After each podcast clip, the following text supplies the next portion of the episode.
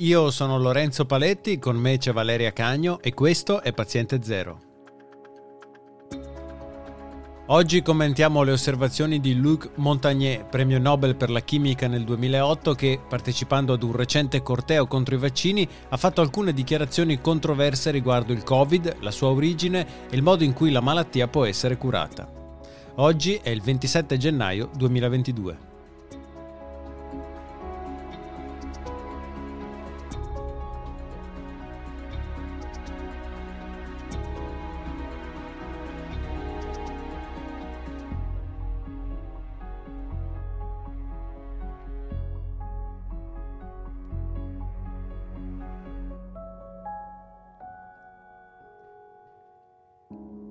Ciao Valeria. Ciao. Una decina di giorni fa il virologo premio Nobel Luc Montagnier ha partecipato ad un corteo contro i vaccini che si è tenuto a Milano e qui Montagnier ha fatto alcune rivelazioni riguardo il Covid-19. Secondo lui eh, si è visto fin da subito che i malati di Covid potevano essere guariti o insomma, le loro condizioni migliorate con l'utilizzo di antibiotico e questa secondo lui sarebbe la prova che il Covid non è una malattia di tipo virale ma di tipo batterico. Ma è così. No, allora eh, possiamo cercare appigli nel, in quello che dice Montagnier, ma è difficile, cioè sono, sono, tesi talmente assurde che è difficile anche trovare degli appigli alla realtà. Um, non è una malattia uh, batterica, è una malattia causata da un virus, ne siamo sicurissimi dal sequenziamento della, del, del, virus um, e eh, gli antibiotici uh, non funzionano per questa patologia. Uh, potrebbe fare riferimento al fatto che all'inizio della pandemia, eh, anche per via delle ricerche francesi, si proponeva l'uso di un antibiotico che è la zitromicina eh, per curare i pazienti affetti da Covid. In realtà eh, studi clinici, quindi ehm, su pazienti trattati con questo antibiotico hanno dimostrato che non c'è alcun beneficio eh, con il trattamento eh, con antibiotici.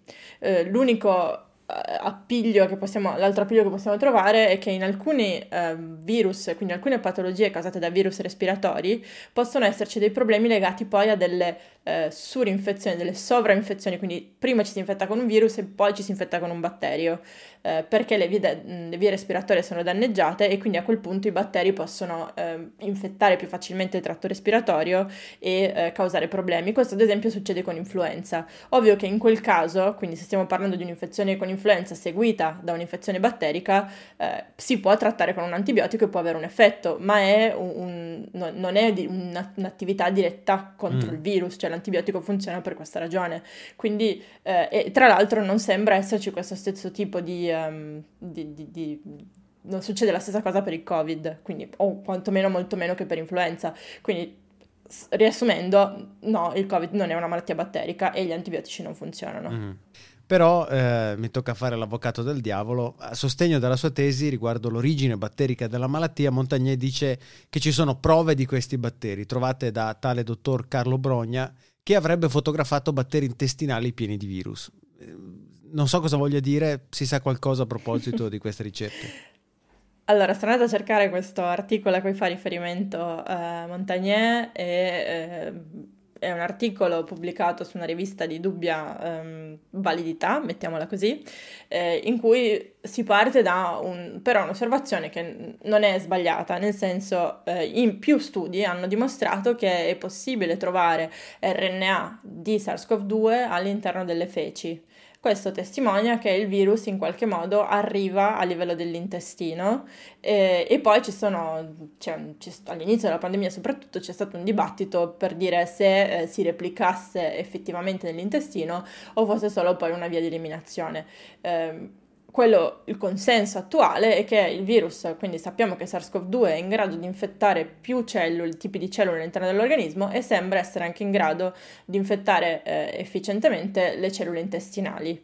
Di conseguenza trovo il virus anche nelle feci e normalmente ehm, sono anche due processi separati, cioè nel senso l'infezione respiratoria avviene in una fase iniziale e poi la des- disseminazione nel corpo in una fase secondaria e quindi a volte i pazienti sono positivi per trovare l'RNA del virus nelle feci, ma non più nel tratto respiratorio. Quindi fino, fino a qua niente di, di, strano, cioè nel senso questo lavoro parte da questo presupposto. Eh, dopodiché decidono di partire dalle feci di due persone infettate e cercare di eh, coltivare il virus in eh, laboratorio, quindi fuori dal, dal corpo umano, eh, in un terreno di cultura per batteri e vedono un aumento di questo RNA, però allora, partiamo dal presupposto che eh, ci sono analizzano praticamente solo due campioni. Mm-hmm. Eh, verificano soltanto la presenza di RNA e mai del virus intero eh, e eh, ci sono diciamo molti dubbi metodologici su questo studio. Eh, però la loro conclusione è nel momento in cui vedono la persistenza di questo RNA virale propongono che il virus infetti eh, un qualche tipo di batteri, eh, batterio e quindi ed è per quello che trovano questa persistenza dell'RNA però non possono nemmeno escludere che in realtà nel campione di partenza quindi nelle feci eh, da, da, cui partono, ci fossero delle cellule, che siano in realtà quelle cellule intestinali che supportano l'infezione eh, di SARS-CoV-2. Mm. Insomma, è, un, è, un, è, uno studio con molte lacune e lo dimostra anche il fatto che eh, non è pubblicato eh, in una rivista mh, mm, rispettabile, mettiamola così. Mm. E sempre per rincarare la dose, Montagnier dice anche che i vaccini non proteggono in alcun modo dal virus e che questo sarebbe emerso da sperimentazioni durante i trial e da statistiche sulla popolazione vaccinata. Adesso qui eh, ne abbiamo parlato a lungo, ma immagino non sia questo il consenso della comunità scientifica. No, cioè abbiamo dati ormai provenienti da diversi paesi, eh, chiarissimi, penso, spero ormai a tutti, del fatto che i vaccini eh, proteggano molto bene dall'ospedalizzazione e dai sintomi più gravi della malattia. Eh, sappiamo che sono anche efficaci contro Omicron, sempre nel, nel sintomi gravi della malattia. Parliamo di efficacia, si parla di tre dosi al 90% dall'ospedalizzazione. Quindi siamo a dell'efficacia, cioè, non, come, come, si fa a dire il contrario? Soprattutto poi basta guardare i dati di, di, di, occupazione delle terapie intensive e quindi tutti i calcoli poi che ne sono derivati di quanto è più alto il rischio per un non vaccinato di finire in terapia intensiva rispetto a un vaccinato. Eh, vabbè, qui faccio l'esempio dell'ospedale di Losanna in cui sul, sulla pagina principale c'è sempre quante persone sono in terapia intensiva, quante sono vaccinate e quante no senza nemmeno poi calcolare il, il, numero di persone vaccinate, quindi la percentuale di popolazione vaccinata. E, e attualmente ad esempio ci sono 18 pazienti eh, in terapia intensiva, 14, no, di, 16 sono non, eh, non, vaccinati e 2 sono eh, vaccinati, cioè, questo parla, sono numeri, non, come si fa a dire il contrario, cioè sono scritti e, e li troviamo su qualsiasi eh, sito di qualsiasi stato in cui la campagna di vaccinazione ha dato i suoi effetti. Montagnier sostiene anche che la proteina usata nei vaccini sia tossica. Cosa intende quando dice la proteina usata nei vaccini e cosa possiamo dire della sua tossicità? La proteina usata nei vaccini è la proteina spike, nel senso che i vaccini RNA, ma anche i vaccini adenovirali, quindi um, Johnson Johnson e um, AstraZeneca, si basano tutti sulla, sulla, sull'espressione della proteina spike del virus.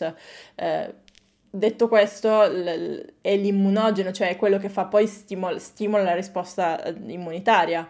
Eh, non, non è certamente più tossica la proteina contenuta nel vaccino di quella contenuta nel virus, nel senso sono la stessa identica sequenza, anzi vabbè la, la sequenza dei vaccini è quella del virus originario di Wuhan, mm. eh, il virus circolante ovviamente la, la proteina spike sarà quella della variante, ma al di là di quello sono esattamente la stessa identica proteina, in un caso viene prodotta in seguito all'iniezione, nell'altra viene prodotta eh, quando il virus replica. Eh, dopodiché la proteina spike stessa eh, può avere degli effetti eh, a livello di, di, fisiologia, ma il virus stesso che replica, che li ha, e, e nel vaccino alla fine lo stiamo dando in, una, in un luogo mm, preciso che è il muscolo per un tempo tra- transitorio, per pochi giorni, per riuscire a stimolare la risposta immunitaria. Quindi non c'è assolutamente nulla di tossico nel vaccino. Eh, che non sia presente nel virus, ma cioè, intrinsecamente il vaccino è meno tossico, cioè mm. la proteina spike presente nel vaccino è intrinsecamente meno tossica di quella del virus perché non è che si replica, mentre il virus replicandosi fa sì che si accumuli molta, molte più proteine virali all'interno dell'organismo, quindi di nuovo è un'affermazione che non ha eh, né capo né coda. Mm. Capita che quando una persona sia un genio in un particolare settore, uno sia portato a considerare quella stessa persona come illuminata anche su argomenti che magari non le competono nella stessa maniera. E il caso di Montagnier è curioso perché lui è un virologo, ha scoperto il virus dell'HIV e al corteo stava parlando di virologia, quindi è il suo campo. E però mi viene in mente, per esempio, il caso di Albert Einstein che, sostenendo no, che Dio non gioca a dadi con l'universo, metteva in dubbio la correttezza della meccanica quantistica che invece si è rivelata più che corretta. Anche in quel caso avevamo un genio nel suo settore, la fisica, che stava prendendo un abbaglio. Possiamo spiegare secondo te in qualche modo le affermazioni di Montagnier? Montagnier è vero, ha vinto un premio Nobel e ha avuto un ruolo nella scoperta del virus dell'HIV. Eh, il premio Nobel è condiviso con uh, François Barrel-Sinoussi, eh, che lavora, entrambi lavoravano al Pasteur e tra l'altro lei, quindi l'altra vincitrice del premio Nobel, in primis non parla bene di Montagna, mi è capitato di sentirla a una conferenza. Cioè, il vincere il premio Nobel o, o avere un ruolo importante, fare una scoperta importante, non implica che si è infallibili Montagnier, eh, quest, que- cioè questa affermazione vale ancora di più per Montagnier che già da anni, ehm, in un certo senso, da di matto, eh, perché ha cominciato a mh, mm, sostenere il ruolo di ehm, preparazioni antiossidanti a base di succo di papaya come panacea per curare qualsiasi tipo di malattia. Ovviamente eh, lui aveva, era un azionista di questa azienda che produceva questo succo di papaya, eh, ha, pas- ha, sostenuto l'omeopatia, eh, all'inizio della pandemia sosteneva che ci fossero delle sequenze di HIV all'interno del genoma di SARS-CoV-2, che sono tutte affermazioni che si possono confutare facilissimamente con, con, cioè, con, le sequenze del virus, cioè prendi la sequenza di SARS-CoV-2 e vedi che non ha alcuna sequenza identica a HIV. Eh, il fatto di, di, andare, cioè di dirlo pubblicamente eh, fa capire che non ha più il, il senno della ragione, cioè è una roba che chiunque ti può dire che no, stai dicendo una cavolata. Eh, detto questo, mh, ripeto, i Nobel non sono persone infallibili, eh, e ce ne sono altri che hanno dato di matto, eh, chi ha scoperto il DNA poi ha eh, parlato di eh, teorie per cui i neri siano meno intelligenti dei bianchi, di nuovo completamente senza dati a supporto chi ha inventato la tecnica della PCR, che è alla base ad esempio della, della diagnostica che stiamo usando adesso per SARS-CoV-2, eh, dichiarava di, di, farsi di acidi e fare altre cose non convenzionali, cioè vincere il premio Nobel non implica che tutto ciò che viene detto eh, sia corretto per fortuna la scienza si basa sui fatti ed è quello, sui fatti e sui dati, quindi una volta che abbiamo dei dati, dei numeri, cioè se, se uno ha una teoria e porta dei dati solidi a sostegno, allora è, lì che dobbiamo credergli, non per il titolo che ha. E tutto ciò che viene detto da Montagnier attualmente, che tra l'altro, diciamo così, è, è anche una persona anziana, eh, con tutti i limiti del, de, dell'anzianità, eh, non ci sono i dati su quello che sostiene e quindi eh, siamo qui a, di, a spiegare che eh, non bisogna assolutamente credergli solo perché ha vinto un premio Nobel. Grazie mille Valeria. Grazie a te. Ci trovate su Twitter, siamo at paziente0pod, sempre su Twitter siamo at Valeria Cagno e at Lorenzo Paletti. Se avete domande ci potete scrivere a info-paziente0.net oppure inviarci un vocale su www.paziente0.net. Noi ci sentiamo al prossimo episodio di Paziente Zero.